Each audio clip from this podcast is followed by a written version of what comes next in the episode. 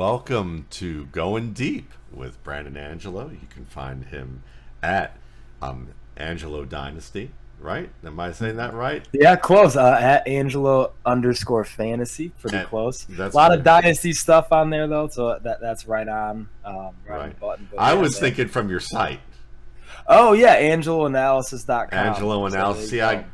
go. Okay, so and I'm at the rookie scouting report because that's usually where everyone gets it wrong for me. Is I for sure, for sure. or profile, the rookie scouting profile, something like that. 100%, It's- yeah, yep. so, but Brandon, man, it's so much fun that we're going to be doing this podcast twice a month, and we're knocking one out two weeks in a row, and then we'll be back in August after we have a few things to do um, at the end of the month here. But you know, last week's was definitely a fun conversation. This week we, you know, we've got you know more of the same in terms of the in terms of the level of enjoyment that we got ahead. Looking at maybe players where is the signal versus the noise really good, or guys that maybe we we look at and say whether they're young guys or even older players.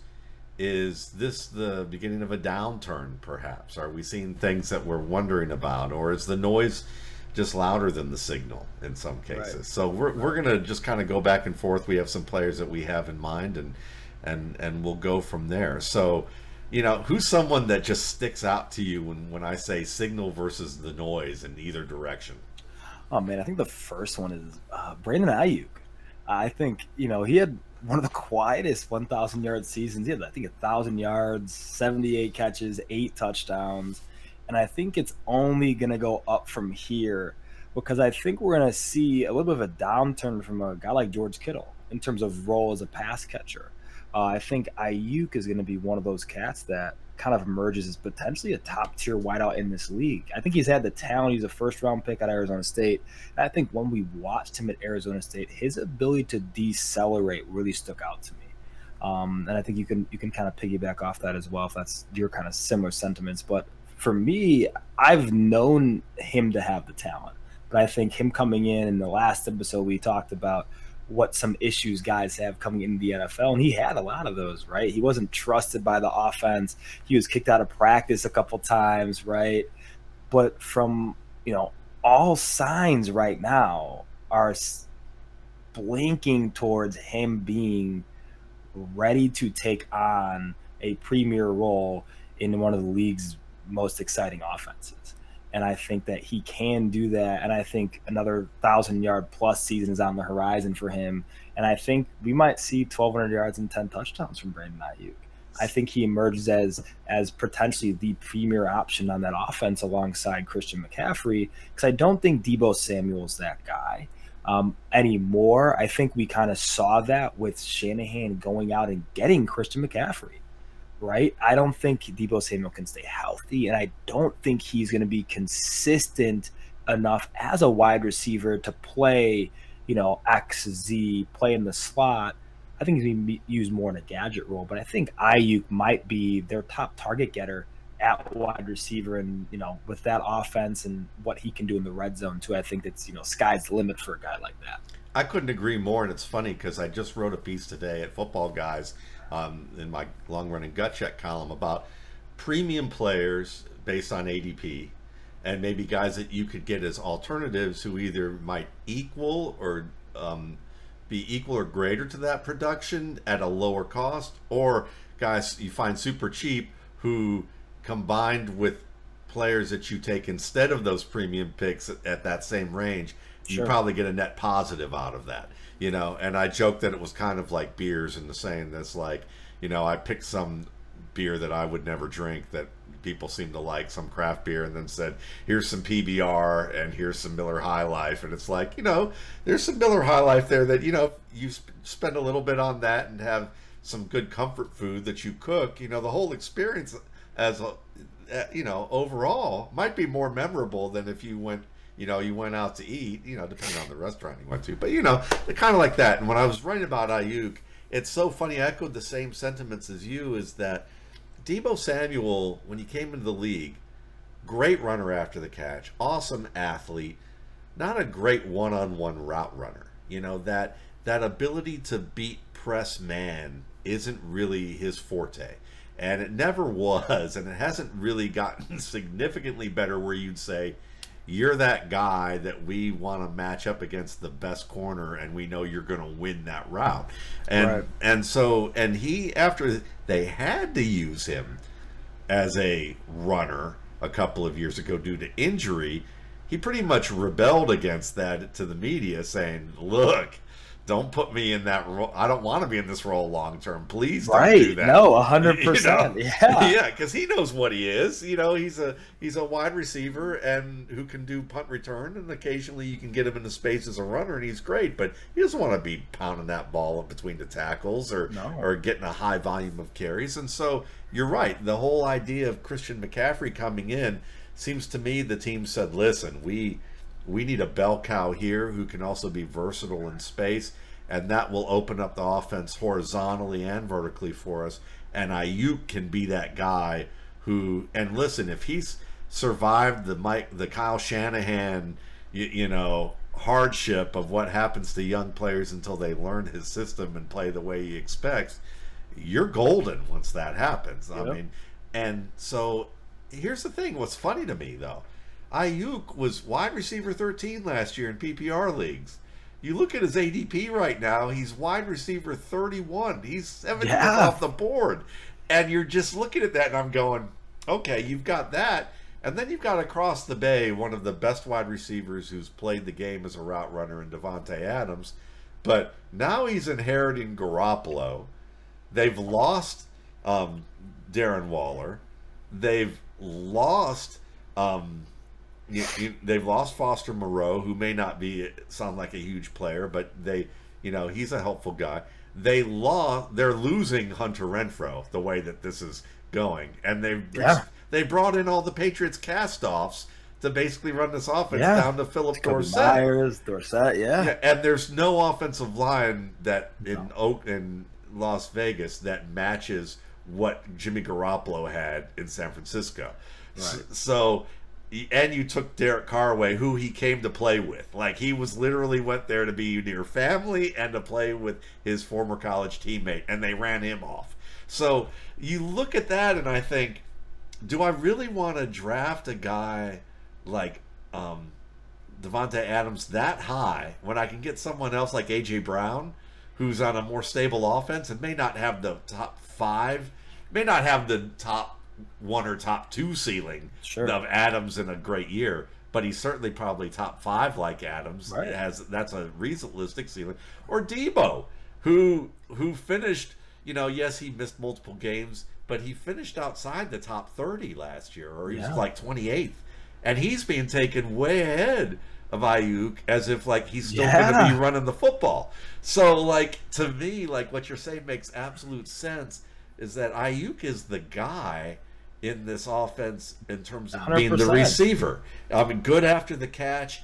Um, always been very good as like a slant route runner and cer- and play action. It's just a matter of refining the you know the, the techniques of his game and part of that too is just understanding what to run versus what defense because at Right. Arizona State as a as a JUCO transfer you're probably not getting the complexity of you know of Kyle Shanahan's West Coast scheme No, no, yeah. definitely, definitely not. And he Yeah. shined as a punt returner there too. And I think that was like I remember I, I, I wrote his initial um, profile and Angelo Analysis when he was a, right before he was a rookie, and I said I think he's going to be an All Pro punt returner, and because he was so good in space, yeah and he was great on punt return. But I think his natural ability and, and inclination to be one of those guys that wins one-on-one matchups can you know beat press man that's all there. Yeah. so i think they need a guy like that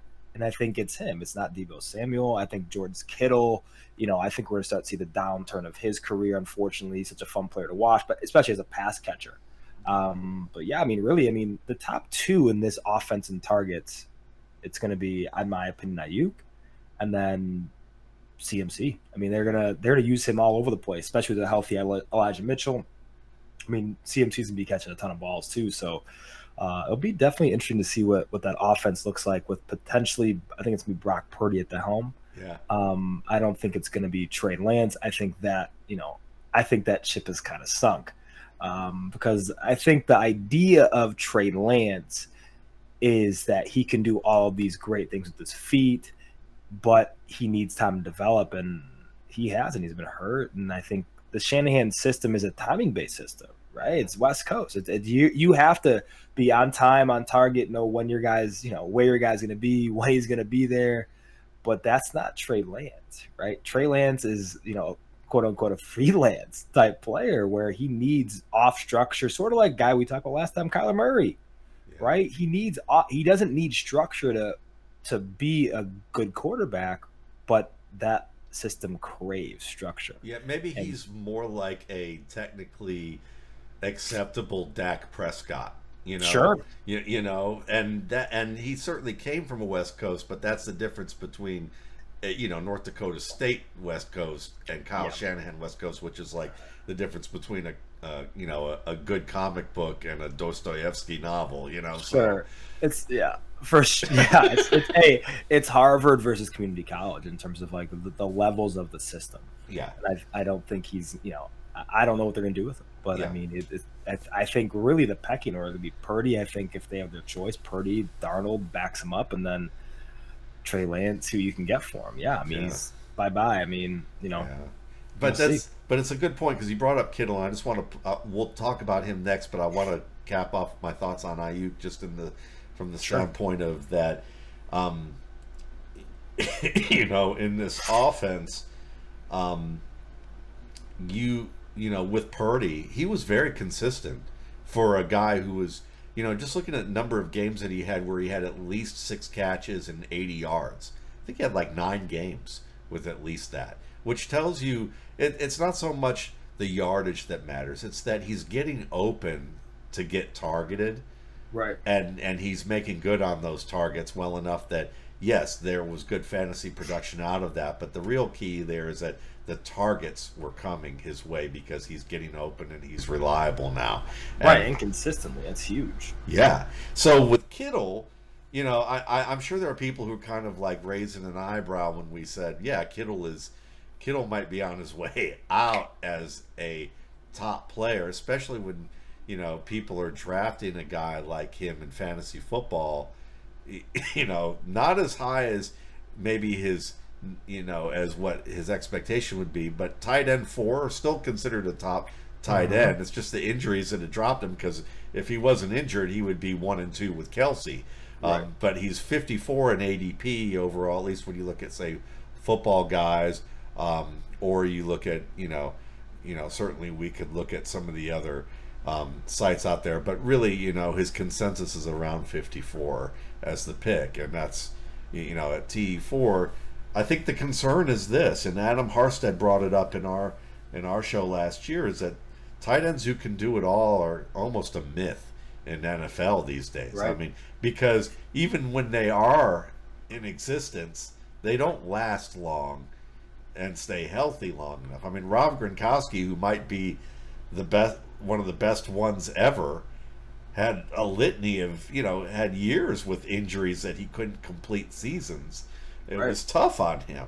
Um, so Kittle's the that guy in terms of what he can do overall. But when you start looking at his health history, you have to worry about the the rigor of the position and what's asked of him, especially because he is asked to block. He is right. that kind of player. And you look at he's had one season where he played an entire year and and that was 2018. And since then, he played 14 games in 2019. 2020 is 2020 played eight, and then when they went to 17 games, what was it? 2020 right. or 2021? They went to 17 games. I think it was 20. I think it was 2021. One was 17. It was the first year at 17 I, games. So it was 16. Think, it was 16 in 2020. Yep. Yeah, yeah. So he missed three games in 2021 and he missed two games last year. Again, it's good that he missed a combined, you know, five when he actually had missed eight the, in 2020. Mm-hmm. But still, it doesn't look great. And the no, production no. has continued to kind of, you, you know, the touchdowns were there, and as the second ranked guy, but you don't really want to lean on touchdowns with receivers and running backs. You want to re- lean on targets, receptions, and yardage, and those have been kind of they've been below a thousand yards for you know the past three years. Right. I mean, yeah, he's a guy. He oh, five out of his last seven games were under thirty yards.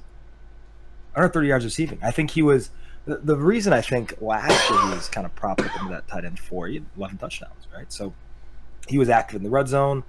But if you're telling me a guy like George Kittle, five out of his last seven games, under 30 yards, what does he do when he's age 30? Yeah. Right? This is age 30 season. Is that going to get better? And if you look at the two games out of those out of those seven out of those last seven games where he had over 30 yards, was like 93 yards and 120. So games with big gains attached to that. But those are few and far between now for Kittle because, like I said previously, Aiyuk is the one who's going to be taking those targets, right? Aiyuk's going to be the one moved around, sort of as that movement Z um, that I think DeVonta Smith did such a good job of playing this year too in Philadelphia. But that's going to be a big deal for Aiyuk to play that position and to be the three level guy in that offense. And it used to be George Kittle and that's why he was so sought after the tight end position. He's he played a three level role, which is so rare to see tight ends play in the NFL nowadays. He played that, played it well, but I think you know in his age thirty season, I don't think we see him have the impact that he had in the past. Yeah, and I think that's you know when we look at players who were all around options. I mean, Antonio Gates could block. He may not have been the greatest sure. blocker, but they used him, and, and you had to block in a Marty Schottenheimer offense um, for sure. And you look at Tony Gonzalez, who certainly, you know, maybe was known more as a receiver, but certainly had to do his share of blocking in in the offense as he was in Kansas City.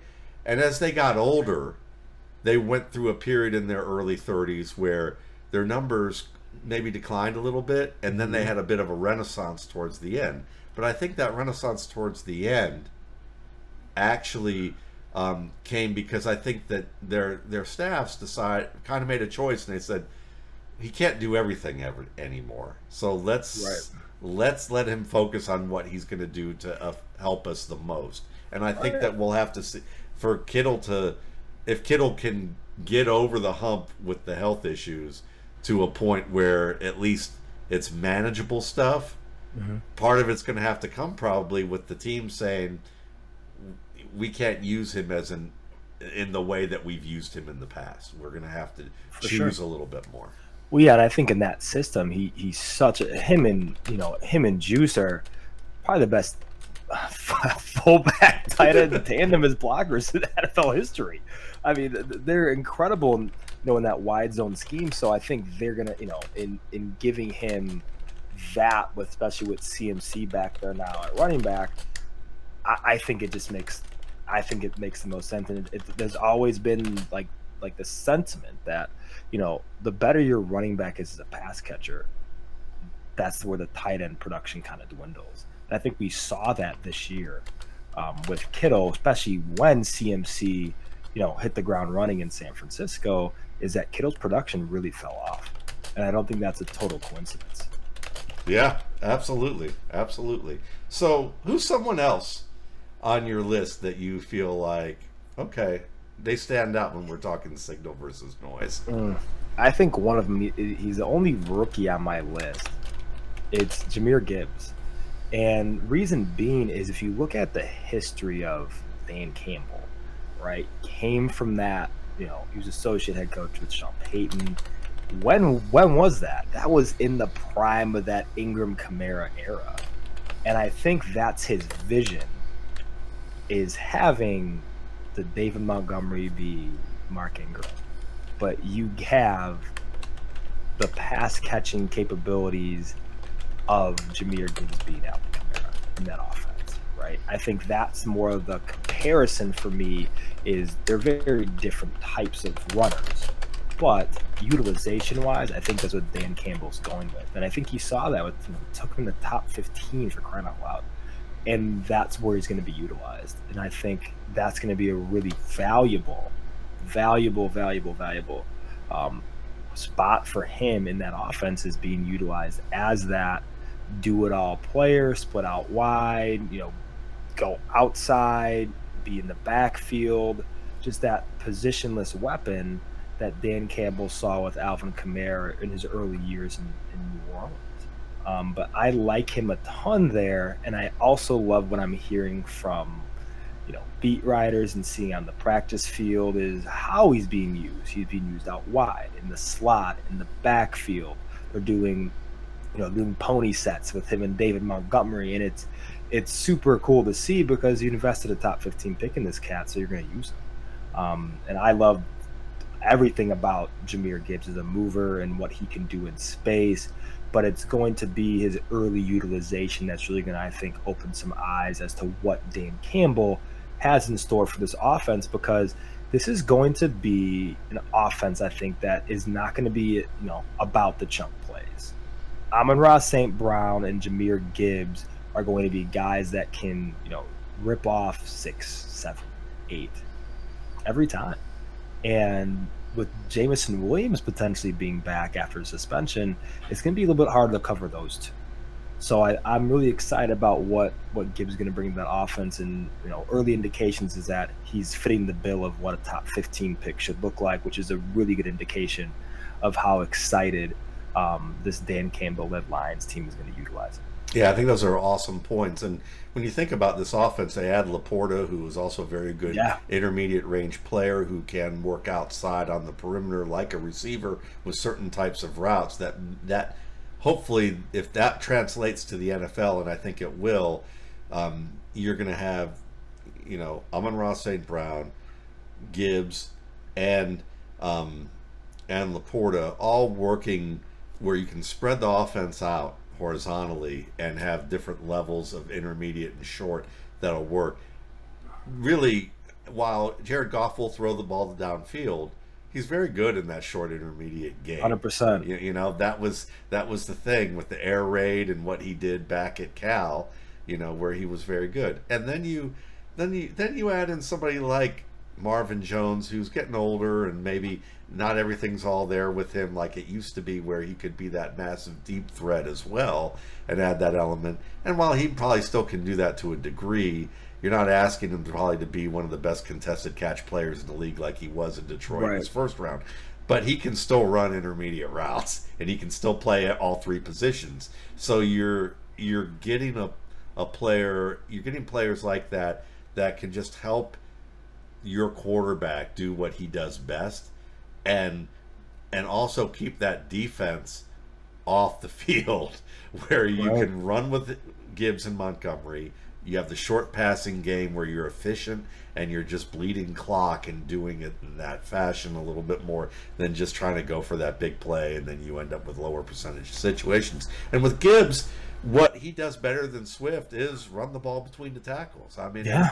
he he may not be he may not be Bijan Robinson between the tackles, okay, but the, uh, in terms of what maybe Robinson can become, but he's not so he's not deficient at running the ball between exactly. Yeah and people think because of his size he's going to be you know oh he's going to be poor between the tackles. But i think he hasn't he he's very decisive. And i think that that's the difference between him and swift and why they got rid of swift yeah. was the injuries. You know, we couldn't stay in the field. I think it's a big one for them. But also the indecision that Swift had as a ball carrier led to a lot of a lot of bad down and distances for that Lions offense. Yeah. And that's the issue is Jahmyr Gibbs isn't going to lose three, four yards on a play. No. He might not. He might get none or one or get stalled, but you know, there were times where Swift would lose three, four, put you down in a second and 14. Yeah. Right. Second and 13. And that's the issue is a guy like that whose internal clock never shifted to what the NFL needs. Jahmyr Gibbs has, and that that's one of his shining traits is he has a fantastic between the ears skill set and is a very good timing based rusher, whereas D'Andre Swift needed space to be successful. And when I, when he was coming out of Georgia, you could see that, right? He was very good going left, poor going right, and he was also poor between the tackles, so he couldn't read and redirect efficiently. Yeah, we thought that would get better. Didn't. And now he's in a space he's in a space with Philadelphia where it's going to be a little bit easier, right? You're going to have a guy like Jalen Hurts managing that part of the game that makes it like that's why Miles Sanders, I think, became a better rusher when Jalen Hurts took the helm. His decisions are much easier. Yeah. And I think that's a big deal with with D'Andre Swift and you know in a Jared Goff led offense. You know, you have to be the one to make the decisions, not your quarterback, and you have to make the second level reads. But in Philadelphia, it's gonna be a little bit easier for a guy like D'Andre Swift. So I think you know the the Goff Swift marriage and that offense didn't work out. But I think D'Andre Swift is gonna see a bit different um, matchups at the second level with, with a guy like Jalen Hurts taking some pressure away. Those are some great points, and you know, I mean, Swift at the end of the day, he, you know, it's like you talk about people turning lemons into lemonade, and I think Gibbs is a guy who turns lemons into lemonade, um, or at the worst, he doesn't turn lemonade into lemons. And I think that's, I think Swift sometimes sure. turned lemonade into lemons. Yeah, you, you know, so that's that's kind of part of the issue with that. For me, I think a rookie that the rookie that stands out to me, and I'm just kind of all in on this guy this year. Um, if if there's a wild, absolute wild prediction like that, I could see happening, and it's not that I'm like, I'm not when I say all in, I'm not like betting, I'm not going crazy like betting the house on this, but if if someone were to say me make the wildest prediction that you think that could come true, okay. it would be it. Dalton Kincaid is an 1100 yard, 10 touchdown player out of the gate with the Buffalo Bills as a as a um, receiver slash tight end in a Kelce esque type of role, even if it's not exactly schematically like Kelce, just more in the fact that he's slot outside guy and they already have their tight end and eh, Dawson Knox, yeah. who's a good all around tight end. And that will happen to me if this Diggs situation doesn't get addressed. Oh, for sure. He's going to be, if, if, it doesn't get, I, I, think it does, but you're right. I, yeah. I think either way, I think we're going to look back at this July 12th of 2024 and say, holy cow, Dalton, Dalton Kincaid had a hell of a rookie season. Yeah. Yeah. Because it's like, if, if, if Diggs gets back, and I think it will, because all this is just BS yeah, anger talking sure. that'll get wrapped up. But if it doesn't, if it does, I'm still looking at this offense and I think Dalton Kincaid, he could still be a 600 to 800 yard receiver this year 100%. with six to eight touchdowns, and you're still looking at a top five tight end with those numbers. You're still looking at someone who's probably in that range. Right. You, you know, and and in camp right now, what I keep reading Brandon that just interests me about him is at first, before they were talking about him, other than physically, they're like, oh, yeah, physically, he looks like he's really good. Like, this guy could be really good. Then you start hearing the coaches kind of say, well, we don't, we're not sure what his role is going to be just yet. Then you start reading Dalton Kincaid looks everything every bit as advertised as the player that the the Bills said we're trading, we're picking him or we're trading down um, if we don't get him, and that he could be everything they're looking for, and that there's a rapport with him and Josh Allen already. So what I read between the lines with that is this: is that when they when they drafted him, they thought exactly the way we're talking. You're going to move him around. He's going to become one of the two centerpieces of your passing offense. He's going to be the other mismatch maker that um, that Diggs offers, um, who can match up one on one with certain types of personnel and win on a regular basis. That forces some really difficult coverage decisions for the opposing defense. And he's good after the catch. He can be a red zone threat with his ability to win win after the um, win at the at the point of con- of, of the catch at the um, you know in contested situations. So when you look at all that I think what they were saying was, we we don't want to tell people that's what we're going to do with him, and then it not right. really work out because he's young and we've jumped the gun. Because we already kind of saw that with James Cook last year, where we're you know we didn't go nuts talking about him, but we we kind of outlined what we envisioned from him, and he really wasn't that huge of a factor um, at, early on as what maybe they were hoping. And I think they learned a little something from that. But now I think what's happening is that he's playing so well in camp right now, and he's probably learned things fast enough and flashing enough that now they're a little bit more hopeful. And I think we're going to see it show up um, in August and, and carry over into into the season. Yeah, no, man, I think you're right because if you look at, you know, when Josh Allen was at his most successful, he had Cole Beasley as the two-way go guy, right? He had the guy who could beat man coverage in the slot, and this is going to be the guy who can sit in the zone. And he didn't have that guy last year, right? He he needs that guy, and that's who that's what Dalton Kincaid can be and more because of his above the rim capabilities and because of how good he is deceptively from in that fashion after the catch. He needs that. He needs that. You know, Robin to Diggs's Batman, and I think that is what he can be in that offense, especially because you know we're seeing all this kind of you know smoke about DeAndre Hopkins, right? Yeah, they're like, mm, you know, we don't we don't want to pay him. Yeah. Why do you think that is? Right, like, like right. If Josh Allen did not feel comfortable with the with the room they have, he's at a point in his career where he can say, you know what, go get me DeAndre, and they'd be like, okay, we'll we'll, we'll oblige by that, or get or get something similar done. But I think they feel comfortable with Dalton Kincaid as the second option in that offense right now because that's what he is. It's not going to be Gabe Davis. I think uh, Khalil Shakir is a great tertiary option, um, similar to KJ Osborn in Minnesota. Yes, but he's not going to be the Robin. Yeah. Right. Not right I, now, at least. No, hundred percent. And I yeah. think that's going to be Kincaid. And what Kincaid's going to bring to the table is a significant red zone presence that was missing last year. Right. Yeah. Gabe Davis wasn't that guy. Isaiah McKenzie was miscast. Khalil Shakir wasn't ready.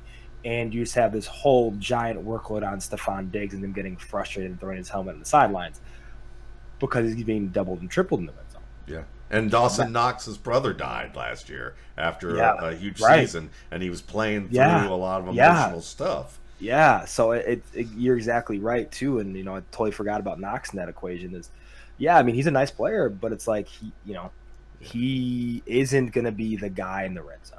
No. And I think both those guys might be on the field at the same time too, which would be kind of fun to watch. But I think you, you have that guy who can win in the intermediate areas of the field, win, you know, win and sit in zones and, and give you a ton of, ton of, ton of production in the red zone. I think, yeah, I think 1,100, if Stefon Diggs doesn't play, man, man, wheels up. But I, I think either way, you're looking at a 600, 700 plus yard season from Dalton Kincaid. And if he scores, 10 touchdowns doesn't surprise me 100% yeah so let's before we get to your other wide receiver who i'm just trying to mourn the thought of as you oh, as boy. I know where you're going is I, let's go a little further east in New York and talk about Darren Waller as a giant because that's that's the guy you mentioned um, as well on your, on your list when we were talking about this off air. So so what are your thoughts on Waller now that he is in Rutherford? You know. Yeah, I, I so here goes. Says I I think he's gonna be the target leader in that offense and I think that's going to be enough with an ascending Daniel Jones. Um, I think Darren Waller is going to get to play more receiver than he ever has, and I think that's a really important thing. He's much more a receiver than he is tight end, right? I think yeah. he's going to be. I'd go as far as saying I think he's going to be what we picture Kyle Pitts of being. Yes. Um, and I think that's going to happen this year if he stays healthy, right? He's he's a bit older now. He's dealt with some injuries in the past two seasons, but I think he can be an a thousand plus yard guy um, because they need him to. I don't think there's there's really no one else there that screams to you, okay, this is going to be your you know your one K receiver, right? Yeah. In an offense that wants to pass the ball more. And they already have a good blocker at tight yeah. end in the right. in the young kid, yeah, the Bellinger, yeah. Bellinger, yeah. yeah. Yeah, and so I, I think we're going to see uh, a decent amount of 12 personnel.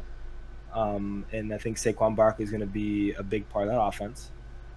But I also think that the target leader is going to be Darren Waller. And I think that's a really big deal when we're talking about the landscape of the tight end position of how many tight ends in the NFL are going to be their team's target leaders this year. Yeah. Uh, one definitively in Travis Kelce, and that's really it. I think the rest of them, it's like maybe, but I think it's going to be Darren Waller's going to be that second guy, and that's a big deal in an offense that's probably going to feature him as a receiver.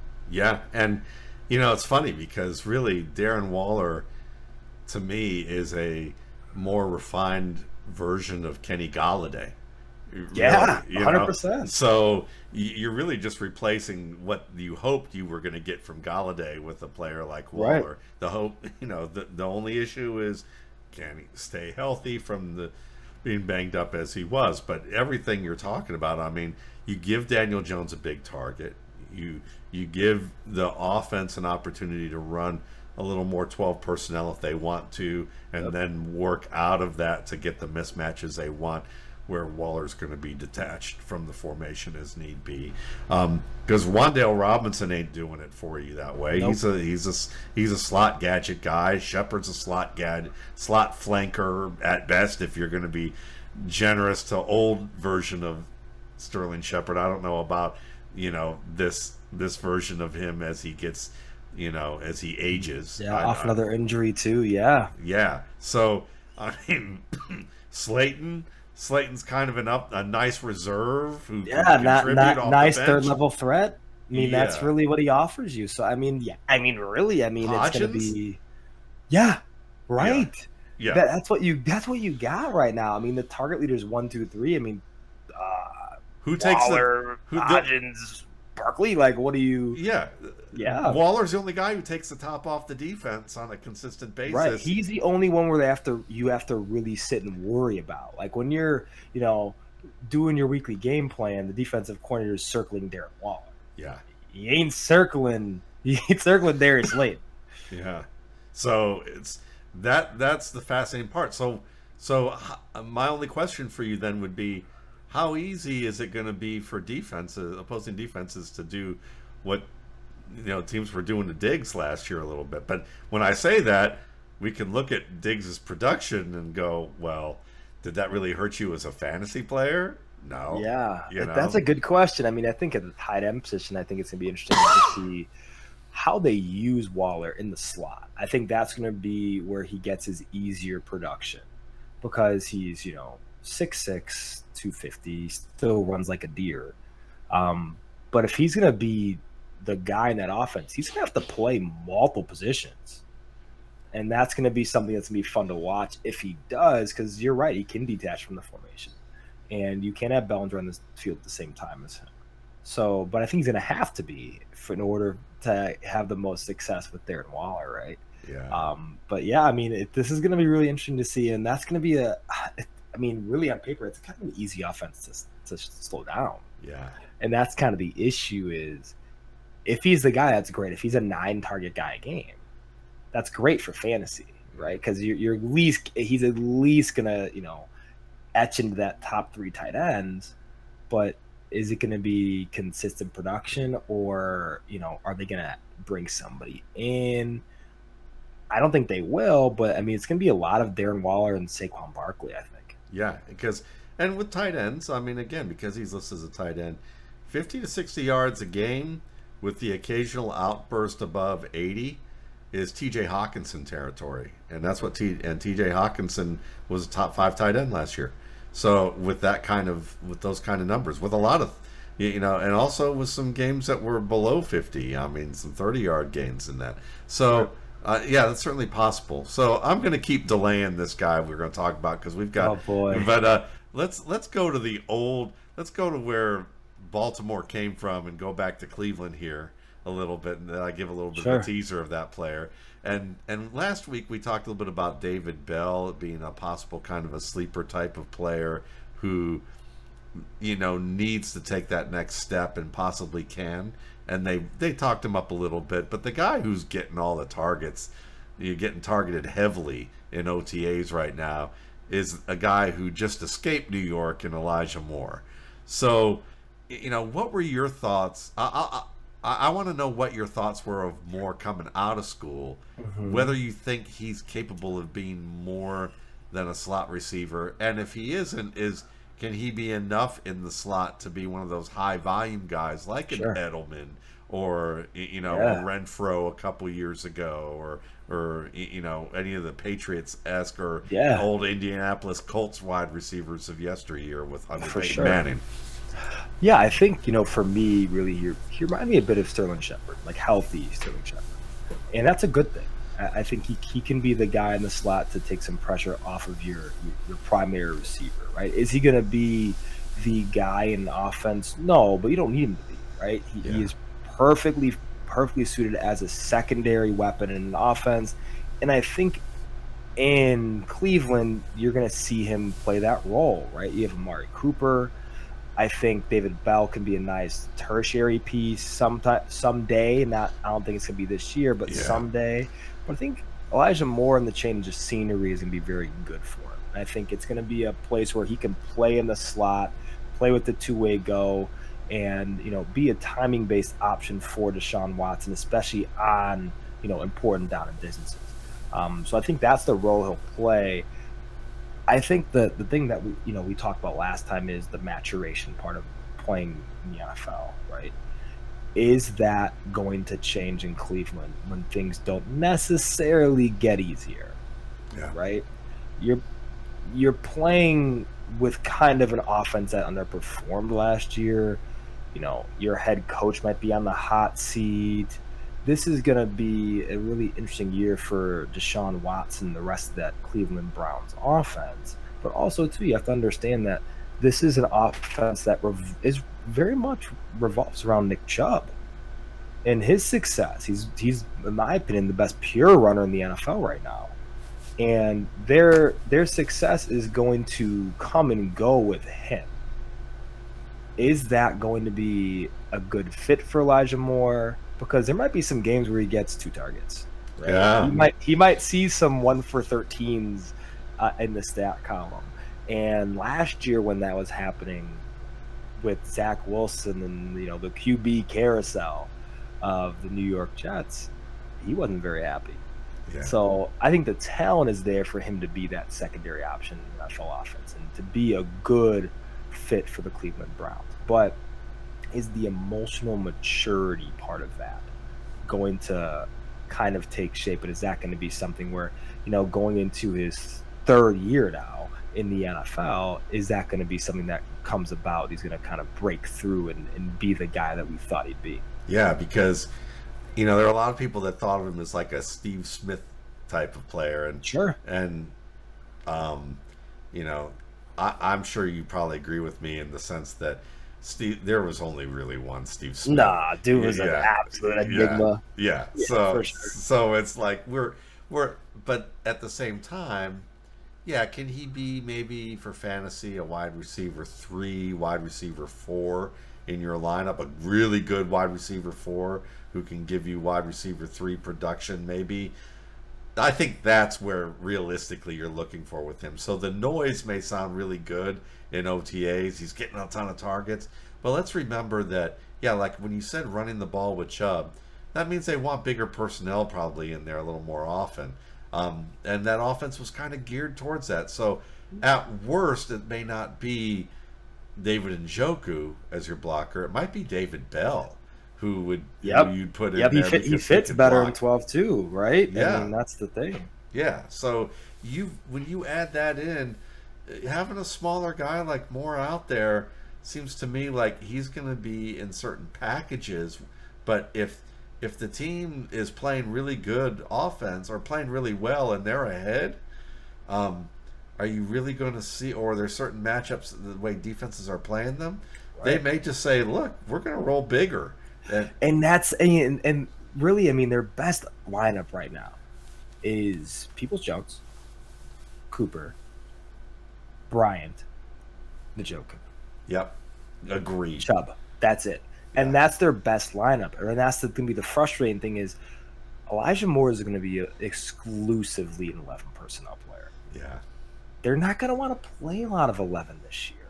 yeah, They're just not because that's not their best grouping. yeah. and that's going to be the frustrating part is even if Peoples Jones, let's say, goes down with injury, David Bell is going to be the next one in, in 12 Or Cedric Tillman. or Cedric Tillman, right? And so that's the thing is you know, that they're rely. He's going to be reliant on them being in some longer down distances, third downs, because I don't think you know with how good Nick Chubb still is, that Elijah Moore is going to be a 110 plus target guy. I don't think it's going to happen. Yeah, and with the offensive line as good as it is, if Chubb gets hurt, Jerome Ford, you need to know, and you Yeah. and, and they may, yeah, they might say, you know what, we could bring Elliott and do well with that, or we could bring in Hunt back, bring Hunt back, and we could do well with him in that offense if we needed to go there, or or we could get Dalvin Cook if he's still hanging around if the injury happens early enough, and we could still really roll. But otherwise, you know, they're I think they're happy to roll with Ford and let him do that, and he might get enough touches to give you a, a, a low end Kareem Hunt type of thing. But you, you know, moving on, let's move on to Baltimore now. Oh, the, the- Oh, you know the the, old ones. Cleveland Browns and talk about talk about their receiving corps because we I think we're kind of one up and one down, and the one up is the Elijah Moore sized player in Zay Jones. But does that mean the one down is, you know, just tell it to me straight? Is it really Rashod Bateman? Oh man, I think so. The tough thing is with with Zay Flowers. I mean, both. I mean, both Zay Zay Jones and Zay Flowers are quite good. Did I say Um, Zay Jones? yeah, but hey, I like- did? hey, I like Oh, me some Zay on me. Jones. That's hilarious. Um, okay. No, it's okay. um, but no, I think Zay. It's really the here's the issue here. You have three receivers in that offense, who none of them are better than Mark Andrews. That's The only one that could be better than Mark Andrews currently is Zay Flowers. I do not think Rashod Bateman is ever going to pan out to what I want him to be or anyone. Reason being is you signal something when you draft Zay Flowers in round one. You go out and get Odell Beckham Jr. So what does that tell you about Rashod Bateman's role in that offense? It's going to diminish. And I think Zay Flowers is going to be the guy they wanted in that offense, right? This is going to be a, more of a more of a spread them out. I think, and this is also going to be an offense where they're going to move one guy around consistently. If you look historically about how Rashod Bateman's utilization looks, he's going to be more so on the outside, running more intermediate. That's going to be him. He's not going to be the guy who's going to be moved around, and he's not going to be the, the the the chess piece. That's what they drafted Zay Flowers for, and I think it's going to be Zay, Zay Zay Flowers arrow up, Bateman arrow down, because I think Flowers is the one you know they want to give the chance of being the guy in that offense. I think you know, running, you know, 11 in that offense would be really interesting because, you know, Andrew's always going to be on the field. So is Andrews going to be in the slot? Or is Bateman going to be in the slot? Or is Zay Flowers going to be in the slot? Because we, I think we know at this point Beckham's going to work out wide. That's fine. But do they trust Bateman enough to stay on the field and and be a bigger play threat? 'Cause that's one thing they lack too, right? Is big plays. That's not who Rashod Bateman is. That's not who Odell Beckham Jr. is anymore, in my opinion. That's why they drafted Zay Flowers. So mm-hmm. that's gonna be an interesting piece of it. Do you think it's Bateman's not it because of his inability to stay healthy over the past few years, or do you think it's more than that? Because when you watch him, say at Minnesota in the open field, and that one play against Miami, that or a couple plays against Miami last year, you could see why people clamored for that as a possibility. Sure. but but at the same time is it because maybe he's he's best at one position? And that one position also includes certain types of routes that maybe Lamar isn't that isn't in his wheelhouse. Um, because when I see ba- as you were talking I thought to myself what if Bateman were a Titan or an Atlanta Falcon who played outside, off play action, and I thought maybe he'd be what people thought Corey Davis would become. Maybe, Sure, you know, yeah. or, or he could be a Roddy White esque type of player in terms of what White did really well way back in the day. Maybe that ages me a good bit, but like, but no, the- for sure. but but but the thing is, is that Bateman, you know, Lamar.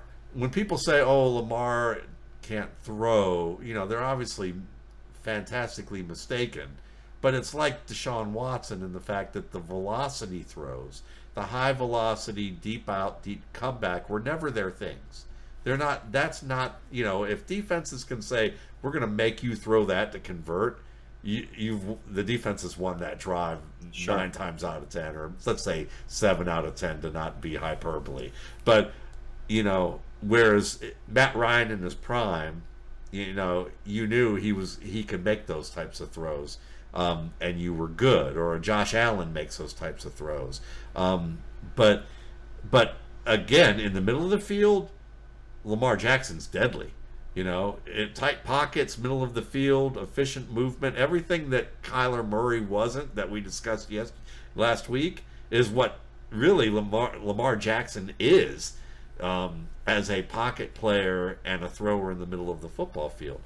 But you're right, like who's you know you look at Bateman and say, really, why would you put him in the middle of the field when you have two other guys who might be better at that? Yeah, that's the that's the tough thing. And some of those guys you mentioned too, I think the the similarity is you, talked about Tennessee. You also talked about Matt Ryan. Timing based passers, Yes. right? Especially outside the numbers. You look at I think when you look at Drew Brees too and Michael Thomas, that's how he was utilized. And I think that is how you that's how like guys like Rashod Bateman will make their hay in the NFL is that those type of utilization ratios, right? That's not going to be what this offense will probably look like because Mark Andrews is that guy, right? And that's the issue is he's in he's in that role. And the other important role is going to be that movement Z type player. Zay Flowers fills that one better than Rashod Bateman. So you have kind of this guy cut out in the rain of what the heck do I do here? Well, he's miscast now. And with the additional surgery he had in the offseason that we're just hearing about, I think he's going to be behind the eight ball in terms of finding those those important targets in this offense. So that's going to be the issue. I think he can still be a very good player. I just don't think he's he's cast correctly um, in this offense, and it's kind of sad for me to say because I loved him coming out. But I think a change of scenery for a guy like Rashod, but when he, when he can play that Michael Thomas, that Roddy White type role, that'd be perfect, right? You mentioned Atlanta. That's kind of like what Drake London's doing right now, and I think it's a good fit for London, right? It's I think New Orleans might need a guy like that now with you know with Michael Thomas being kind of on the outs of the league. Sure. But that's going to be, you know, one of those interesting pieces of what's going to happen to Roddy White. Um, he's a guy I don't I don't think his option gets picked up, but if it does after he's done, it'll be interesting to see what that offense looks like. or Denver if they get rid of Courtland Sutton. I think he's a better fit than Courtland Sutton in that offense too. I think Sutton's a little bit limited, especially after the ACL. Um, we'll see how he moves this year, but in terms of being the one thing that Michael Thomas was really good at is as big as he was, he was very abrupt. Yeah. which is why he was so good at selling the slant pattern, right? Rashod Bateman has that to his game. Courtland Sutton does not, at least anymore. So that'll be really interesting to see. But yeah, I, th- I think that you know that short intermediate target, the safety blanket of an offense, um, that's who Rashod Bateman is. But what Yeah. they do in Baltimore right now is not what not what he is. So one day, one day, I know we're gonna sometime before the summer's up, we're gonna be talking about J.K. Dobbins, but we're we're gonna save that one because I think that's gonna be a much longer discussion. It'll- Sure, for know. sure. Um, but uh, but let's go let's go to a couple of running backs and really, or let's go to one. Let's go to Chicago and talk about that offense. That's probably a good way to start. And I want to start with a running back because one of my guys is Khalil Herbert. I've always thought that Khalil Herbert was a Dalvin Cook starter kit. Like that's Yeah, the way sure. that you talk about him because he has that curvilinear movement, but he also can be a hard cutting back. He's got that game breaking speed that you you would look for. Um, and he's a tough runner between the tackles who maybe is underutilized a little bit as a receiver because Montgomery was a decent receiver out of the Yeah. backfield and you didn't have really a great offense going on there in Chicago. And then, you know, recently Pro Football Reference talked about how he broke a tackle, I think, once every 14 attempts, which was 11th highest in the NFL mm-hmm. among qualifiers. And you and you know, you start watching his game a little bit more in the pros and you go, maybe he's no longer the starter kit, but he's like the Dalvin Cook knockoff that your friends who may not watch football as much as you might not see much of a difference between the two players even though if you watch enough you'll see you know there's a there's a little bit of a gap there but it's not as great of a gap that you don't look and say I understand why the Bears have him as their number For one sure. back. Why D'Onta Foreman is a nice reserve who can get in there and do things if you need him to be, and why they're excited about Roschon Johnson. But at the end of the day, why can't you know Khalil Herbert be a 220, 230 tu- um, attempt runner who gets you about a thousand to 1100 yards, and then maybe get some of those instead of getting nine to 15 receptions, he's getting between 20 to 35 receptions, and now you're looking at a top 20 running back. In an offense that actually has more weapons now, and a, Right. and some upgrades along the offensive line, hopefully. What are your thoughts on Herbert along some of those things? as a Bears fan, I I love what he can do for that offense. My only issue with his future is the everything else. He is a fan. I think he's one of the. He, he's a top ten pure runner in the NFL, Right. in my opinion. I, I think every day of the week, right? What he can do in inside zone, how he reads second level engagements, how well he can he can read disengages and, and, and get by defenders. Um, and he's a good accelerator. He does a lot of things really well as a runner, right? But it's as a receiver and, and more importantly, in pass protection. Yeah, That is where he really becomes a liability. And that is, I think, a big, big, big thing with Justin Fields being at the helm is they're going to want to protect their investment with Fields. And that's why I think they brought in Roschon Johnson because that was Dave Montgomery's role largely. He was the bodyguard of that offense, right? Kind of the energy giver too. And that's not who Khalil Herbert is. And he also has trouble as a receiver, right? He's not a great lateral mover. And, you know, on some of those option patterns and things like that, angle patterns, that's not going to be him, right? He's going to be more of the, you know, of a check down type guy. Think of when Miles Sanders had that big receiving season. screens, wide routes. Bingo, exactly, right? Things outside the numbers, um, more check downs, but that's not who Justin Fields is as a passer. True. And also, too, what I, what I worry about with a guy like Herbert is Herbert should be a 12 to 15 touchdown guy every single freaking year, but his quarterback's going to vulture 10 of those. And that, and that is going to be the issue, which is a good as a Bears fan. I Yeah. love this. I love it, but as someone who has Khalil Herbert in a number of places, fantasy wise, I'm like, oh god, there's gonna be so many drives where it's gonna be down to the two, and you're gonna see, you know, um, you know, zone read, Yeah. and Fields gonna take it in. yeah, Um, and that's the thing that kind of sucks is it's kind of like J.K. Dobbins a bit in, in Baltimore. J.K. Dobbins is never going to reach his ceiling in fantasy because of two reasons. A, Lamar Jackson is the one of the best runners in the NFL. right. Okay. So he's going to steal and siphon some of those touchdowns. And B, Lamar Jackson doesn't check down. Yeah, Justin Fields doesn't check down yeah, and that's going to be the issue is to to develop in something you have to actually do it right and that's going to be the thing with herbert as a receiver we see this kind of question mark. He's not going to get better at receiver because he's not going to get the opportunity very much. And that's my worry is uh, if you know a passer like justin fields you know instead of taking off and running is going to check down to a guy like herbert uh, it's going to be tough but I love Herbert, but I think it's going to be hard for me to see a guy who, like him get 12 touchdowns like he should, which is which is tough because I haven't I haven't a ton of points. I think he's a hell of a runner, but um, Justin Fields going to siphon a ton of those. yeah. I mean, you know, that's astute. It's astute thinking and, and analysis when you're talking about the player. Now, I want to look up what.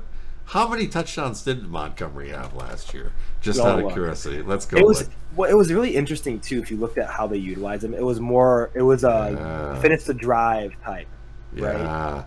And that's how they that's how they played him, right? It was like every like third or second series, like Herbert would come in and he would take it, and he'd finish the drive.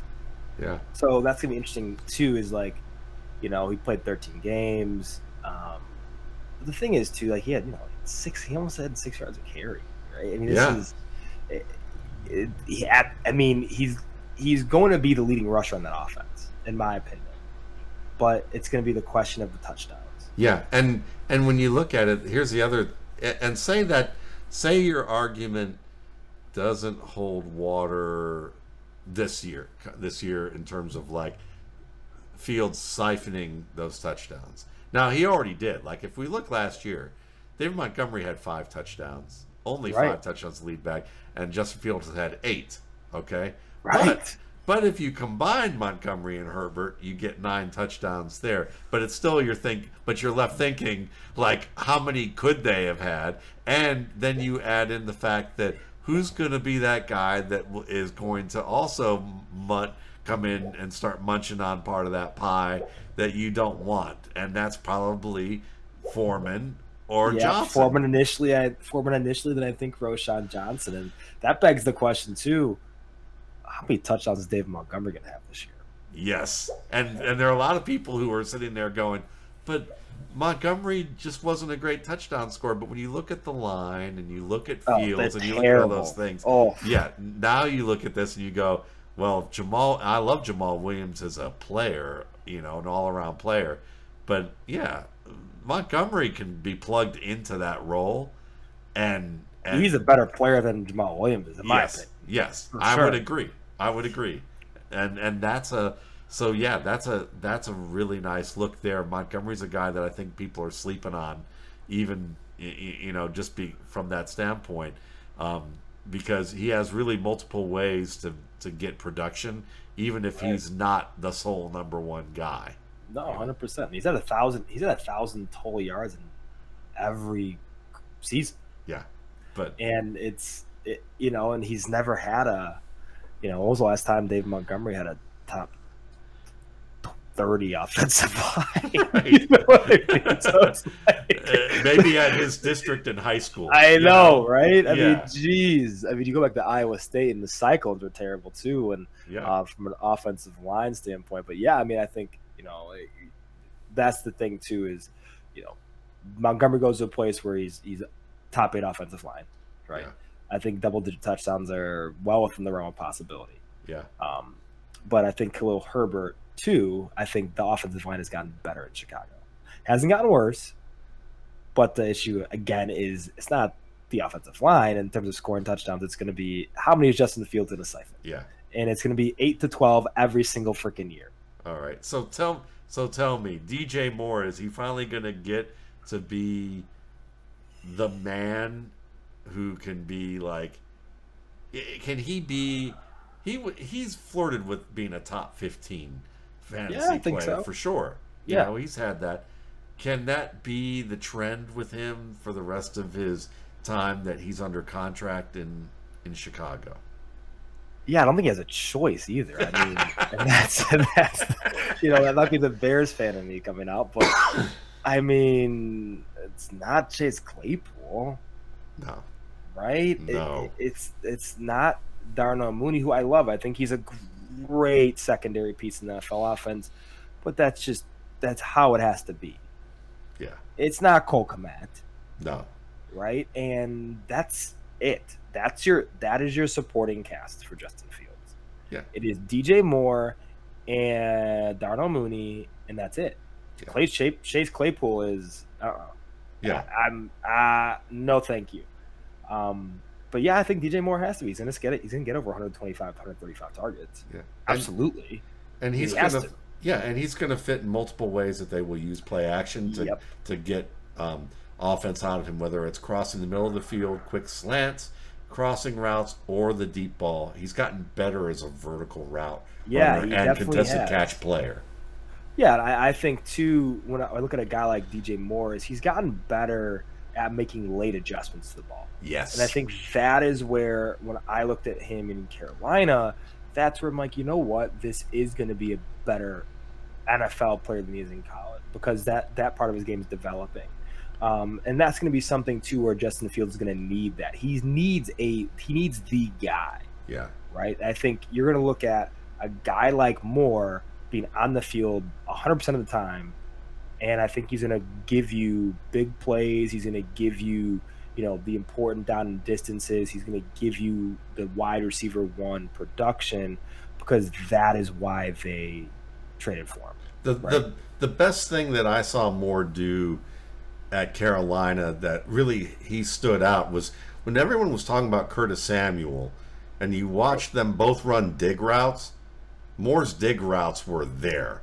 Dig right. more I mean I like Curtis Samuel and I'm glad to see that he stayed healthy last year and that maybe there's more to come that he's figured out a little bit of they say that he's figured out or the team has helped him figure out what he needs to do maintenance wise to his body to stay on the field and hopefully that can continue. Um, sure. But with Moore, you could see flatter breaks, and he's a more physical guy. And so when you can have the physical guy who can also win after the catch like Moore, he scares the tar out of oh, defenders oh, sure. in the middle of the field in ways that Claypool does not, or Kmet, because Kmet's a Kmet's the. How do I put this? Because Kmet's obviously a good NFL tight end. Like he's a sure. Like and you say a guy who can start for your team. But Kmet's the mistake that I think scouts and GMs make every year when they scout a guy because they're they're looking for someone who can do everything well enough as opposed to someone who's special in one area. Like the Belichick right. the Belichick approach with tight ends is like I don't worry about the blocker. I can get those in the late rounds. I right. let's let's just throw the darts and see if yeah. Yeah. Like let's 100%. get the special guy who can be the receiver, and if he happens to block well, that's great too. But we want we want something that stands out, and I don't think Kmet's ever going to be that. That's no. why Tonyan's there, in in, in a respect as a, can he can he be get back to that form where we can detach him and do a little bit more with him as a detached option because also he's our hedge for Claypool, who hasn't really shown oh, God. anything. Don't get me started with that. With that trade was oh oh yeah oh, yeah. Listen, when my my buddies at keeping it 100, we got to have you eh, on as a guest with them. You guys can commiserate together with the the Bears podcast because oh, oh, that was terrible. Yeah, yeah, and it's just you, know, we've talked about the I've talked about this a lot on shows in the past. Is that Claypool's just that guy who his first six games of his rookie career, they had Smith Schuster, Diontae Johnson, and one other player I'm trying to remember who was in that lineup. Who basically the offense, the opposing defenses, those first six to seven games was rolling to everybody else but Claypool, and and then they underestimated Claypool being able to win tight at the boundary. Um, in terms of him being tight to the boundary, not the defender being tight to him to the boundary. But once they fixed all that and said we got to make him the priority, his game tanked. Like it. Oh yeah, and he's not a. And that's the thing is, you know, he's one of those. He looks the part, right? 6'4", 230 plus. You know, Quick ran, twitch. Yeah, right. But he's the guy at the rec center that looks like he played, you know, college basketball, but he can't make an open jumper. He's like the anti Hines. Yes, basically. Yes, yes, yes. No, hundred percent. I'm I'm not a fan of him yeah, whatsoever, and I, he's just he's gonna forever be an ancillary piece to. He'll have a couple games where he has, you know, three for one twenty and two or something. Right. Right. He he he. You know, he gets a couple couple big ones against a bad defense. Yeah. But he's not. He's not going to be a secondary option that offense. And yeah, he's someone I might for, like firmly do not draft this 100. percent So let's end this with a guy that I'm wondering how intriguing you find him, and also because of all the injuries and um, that have been talked about with him, and that's Tyjae Spears. You know, oh, yeah. are you? You know, there's a couple of things that come to mind is you know certainly you watch him at Tulane, and whether it's LeSean McCoy or Jamaal Charles, those are guys that kind of come to mind to various people when you see some of his runs. He's a massive playmaker. Um, You, you know, you like the speed, you like the quick, the quickness, the ability to transition from a downhill, a, a sideline approach to a downhill approach is amazing. He didn't get a lot of receptions, but the receptions that he did, targets he did get, make your eyes pop out of your head and go, "Oh, you mean they match him up one on one in the overtime mm-hmm. against the cornerback detached and throw fade routes to him and he wins them you i mean that's the kind of guy yeah. that you've got so here he is behind Derrick Henry and probably only behind Derrick Henry considering that Hassan Haskins is you know not really that great of a mover kind of a nice gap runner who recently had some off-field trouble um, and you're looking at this all of this, and that sounds great.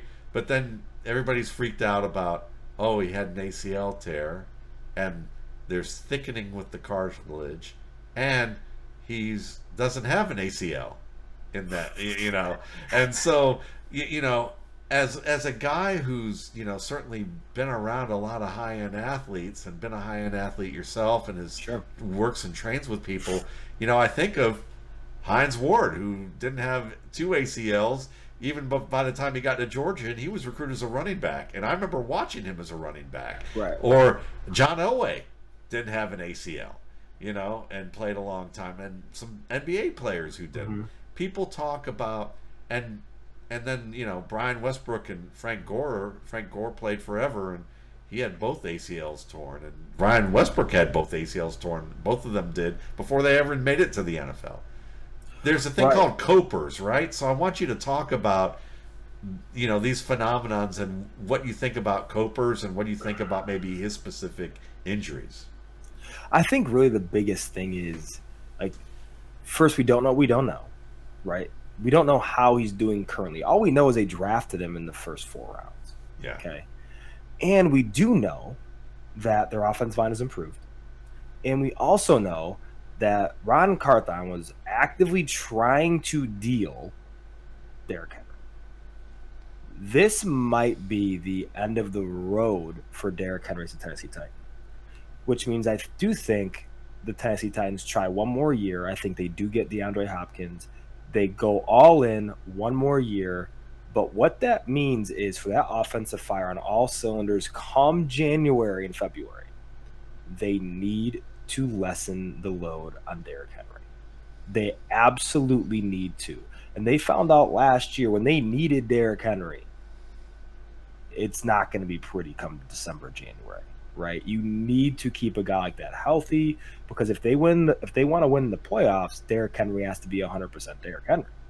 So I think Tyjae Spears, from the perspective of can he stay healthy? Absolutely. I've I've seen, worked with, known athletes who have everything wrong with them known man and you know be phenomenal phenomenal athletes for their career and not have problems but i've also seen the opposite i've seen athletes never get hurt in college end up getting hurt every single year like trey lance who would have thought this would have been the outcome of his career right this is a guy who hasn't been wasn't really hurt in college who never no one ever saw this coming and physical yeah Exactly. And then now it's boom. He, he's you know the injury bugs got him, and that and that's going to be potentially the end of a what if career for him, right? And so it happens all the time, and injuries are part of the sport. They're part of the game. But you know the best predictor of injury is previous injury. So is Tyjae Spears likely to suffer lower limb injuries the rest of his career? The answer is absolutely yes. However, is he more likely than somebody else? Not it's only five percent more likely. Exactly, not very much because of the nature yeah. of the position, yeah. right? That that's the thing is, well, the position he plays is the most one of the most violent positions in the, in the sport. Yeah. So, I mean, for me, I think it's looking at, hey, is this going to be a guy that can get a future job as a Tennessee Titan? The answer is absolutely yes. I would, if I was to have a betting favorite as to who is the starting running back for the Tennessee Titans at this time next year, it is Tyjae Spears. Yeah, and you know, guys who guys who move like he did last year, coming off of what he did and played all year, I don't know. I mean, to me, yeah, he, he's a dude. He's a he's a. I mean, if in terms of open space players in this class, he is in the top three. Yeah, him and Nate Dell, class. right? Like him and Nate Dell. Yeah, him, yeah, yeah, exactly. Him, him, and him and yeah, Tank Dell is. Yeah, I mean th- those are the guys where balls in their hands in space, and there's zero percent chance you win. Yeah, and yeah, hundred percent. And they're saying, from what we've read a little, I've read a little bit this spring, is that he's showing that right now, at oh, least yeah. in the ways that you can see it. and know? they haven't had that they haven't had that. They haven't had that piece of their offense, right? They've never had a guy who could legitimately be the one B to Derrick Henry's one A. Yeah, they haven't had that guy. They've had guys who are, you know, nice secondary ancillary pieces, but not guys you want to give, you know, ten plus touches to, yeah. right? Because you're taking away from the king. Yeah. But I think now they're gonna have a, they're, you know, they're gonna have a young guy in Tyjae Spears who, who not only as a runner but as a receiver, right, they need weapons, right, in the passing game. And Tyjae Spears can provide that, which is something that Derrick Henry can't really do. Yeah. And I think that's going to be a piece for him to fight for third downs and be on the field more often as the year kind of progresses. And I think he's going to be a key part to them being a playoff team because I think, honestly, I mean, a guy like Derrick Henry, you need to limit his snaps during the season in some capacity. Because if you want to get to, like I said, January and February with this Tennessee Titans football team, because if they make a run at DeAndre Hopkins, it tells you one thing: making one last go of this thing before before Ran Carthon blows it up, throws the grenade, and I think that's going to signal for okay, this is going to be time to to take some tread off Henry's tires, make sure he's ready when it counts. And I think that means they're going to get a nice long look at Tyjae Spears being the feature back potentially um, in that offense in years to come. So I'm excited to see what that looks like because he's a f- um, immensely talented player. Well, listen, I I can tell you that we're gonna help you guys get it get there when it counts. You know, with with the one-two punch that we've got going on here on this podcast, it's it's been a lot of fun, and you know I laugh because my last thought is now that you talk about you've worked with players who look like everything's going wrong with them, but they still have like long careers, it, it, it kind of sounds like the idea of like what a bumblebee that like phys- but they shouldn't fly based on physics, but they somehow do. So I, I now I'm gonna think of Ty, when I see Tyjae Spears running, I'm gonna think of a bee. sure, hundred percent. Hey, buzzing in the end zone, man. Yeah, but yeah, listen, you know, of course, you can find Angelo Analysis at angeloanalysis.com. Definitely check out his work and the subscription offerings that he has. You can find him on Twitter at Angelo underscore fantasy. You can find me at Matt Waldman or at MattWaldmanRSP.com. You can find the rookie scouting portfolio with the projections and, and the pre draft post draft guide. They're available um, on the site and where you can figure out how to get them and, you know, appreciate that you know you guys listening in. Appreciate Brandon for for joining Absolutely. me this year. This has been it, this is we've only done two officially, and it, it's it's everything that that that I hoped it would be and more. So likewise, 100%. yeah, yeah. So we will see you guys probably early August. That's probably where that's going to go. He's got some work related stuff where he's got to actually deal with actually actual athletes, and I've got a couple weeks of tape watching that I've got to do. So we will catch you in August, and thanks again, and have a good night.